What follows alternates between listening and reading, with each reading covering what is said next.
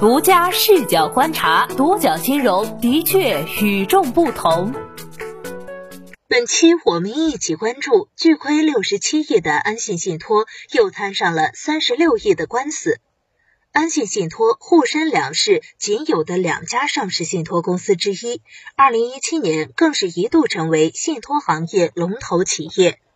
根据二零二零年年报数据显示，安信信托去年巨亏六十七点三八亿元，亏损再创新高，净资产从八十三点零九亿元下降到十六点零一亿元。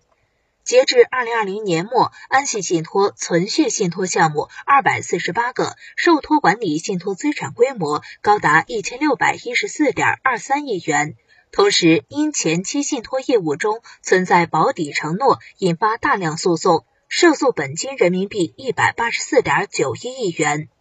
巨额亏损、高企负债、诉讼缠身，安信信托近年一直处在市场的风口浪尖。前不久，安信信托与郑州银行的刚性兑付合同纠纷案尘埃落定，最终郑州银行赢了官司，安信信托需如约刚兑。眼下又摊上了三十六亿元的官司，不知这回安信信托能否化险为夷？五月十一号，安信信托公布了一则诉讼公告，称二零二一年四月二十三号收到上海金融法院出具的应诉通知书，六宗诉讼案件均涉及营口沿海银行股份有限公司，涉诉金额约三十六点一五亿元。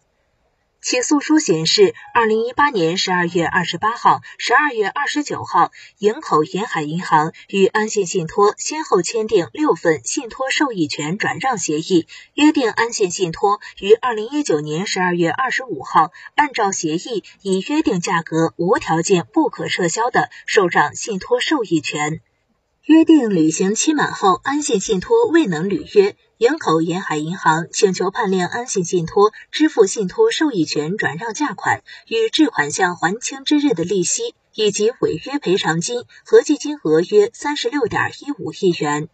目前，对于这六起新增的诉讼，安信信托表示，案件尚在审理中，暂无法判断相关诉讼对公司本期利润或期后利润的影响。公司将依据法律规定程序，积极行使诉讼权利。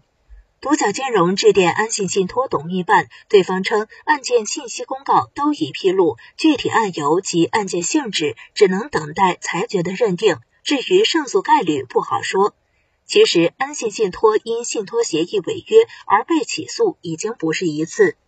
近年，安信信托不少信托项目发生违约风险，引发诉讼纠纷的案例不在少数。从原告方来看，起诉安信信托的企业涉及银行、保险等金融机构，相关涉诉案件主要原因是安信信托向信托受益权购买方提供担保等保底承诺而引发官司。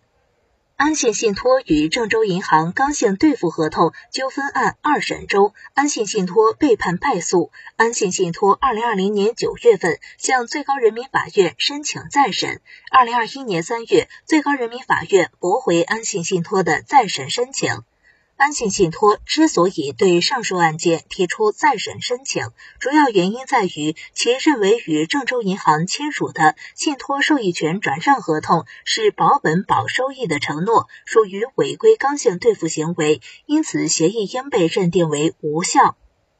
该起案件还要追溯于五年前，二零一六年八月三十号，郑州银行与安信信托签订了信托受益权转让合同，约定安信信托将安信四息丰润流动资金贷款单一资金信托合同受益权转让给郑州银行。双方又于同一天签订第二份信托受益权转让合同，约定郑州银行于二零一八年九月二十四号将该信托受益权转让给安信信托。但之后安信信托并未向郑州银行及时支付相关款项。截至二零一九年六月二十八号，安信信托拖欠郑州银行的信托资金本金为一点八九亿元。二零一九年七月，郑州银行将安信信托告上法庭。二零一九年十一月，郑州市中级人民法院作出一审判决，安信信托向郑州银行支付信托本金以及其他相关费用。此后，安信信托不服一审判决，向河南省高级人民法院提出上诉。二零二零年四月，河南省高级人民法院二审驳回上诉，维持原判。同年九月，安信信托就该案件向最高院申请再审，并在同年的十月八号公告中披露收到最高院再审申请受理的通知。与上述案件相似的是，安信信托与湖南高速案，安信信托则被判无需承担兑付责任。二零二零年十二月二十五号，安信信托收到湖南省高院一起湖南高速集团案件的二审判决书。这起信托纠纷缘起湖南高速认购了安信信托金额为四亿元的信托产品，安信信托承诺兜底，结果违约了。二审判决书显示，安信信托作为受托人，与湖南高速签订的信托受益权转让协议、补充协议，因协议中有明显的保本保收益约定，属于刚性兑付的约定，被湖南省高级人民法院认定该协议无效。另外一起案件已经二审判决。二零二零年六月二十二号，安信信托收到了新疆维吾尔自治区市级人民法院关于乌鲁木齐银行案件的二审判决书，判定安信信托签订的兜底协议无效。新疆高院二审判决结果显示，安信信托向乌鲁木齐银行返还资金两亿元，并支付相应利息。同样是信托兜底案件，协议被判处有效与无效是如何界定的？对此，四川盛豪律师事务所郝慧珍律师向独角金融表示，不同的纠纷适用的法律也不同。安信信托与郑州银行之间的纠纷是合同纠纷，而安信信托与湖南高速之间的纠纷为营业信托纠纷。因安信信托与湖南高速之间的纠纷为营业信托纠纷，所以适用全国法院民商事审判工作会议纪要第九十二条。关于保底或者刚兑条款无效的规定，安信信托得到了有利的判决结果。一家信托研究院分析师表示，既要强调的是，信托公司、商业银行等金融机构作为资产管理产品的受托人与受益人签订的含有保证本息固定回报、保证本息不受损失等保底或者刚兑条款的合同，人民法院都将认定条款无效。基于此，安信信托与郑州银行的兜底合同案件的刚兑无效认定并不成立。安信信托因地产融资特色而知名，然而，二零一八年开始，监管进一步限制资金进入房地产行业，房地产信托业务随之收紧。之后，安信信托大量产品逾期的消息频繁见诸报端。二零一八年和二零一九年，由于连续两年经审计后的年报净利润均为亏损，安信信托被披星戴帽。二零一八年，安信信托出现亏损后，当年股价也大幅下跌，而后从二零一七年十二月每股的高位下降到当前的两元每股，无数股民损失惨重。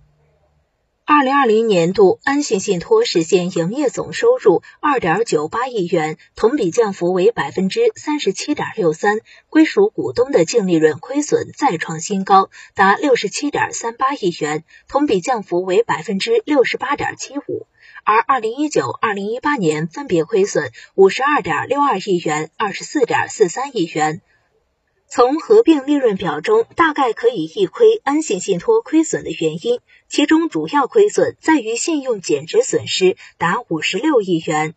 安信信托则表示，二零二零年度固有业务收入比上年度有较大幅度下滑，主要原因为受资本市场波动的影响，公司持有的交易性金融资产公允价值下降，部分金融资产需要计提减值准备，主要资产为公司自营证券以及参与的各类定向增发类资产等，受期末股价下跌影响，公允价值下降。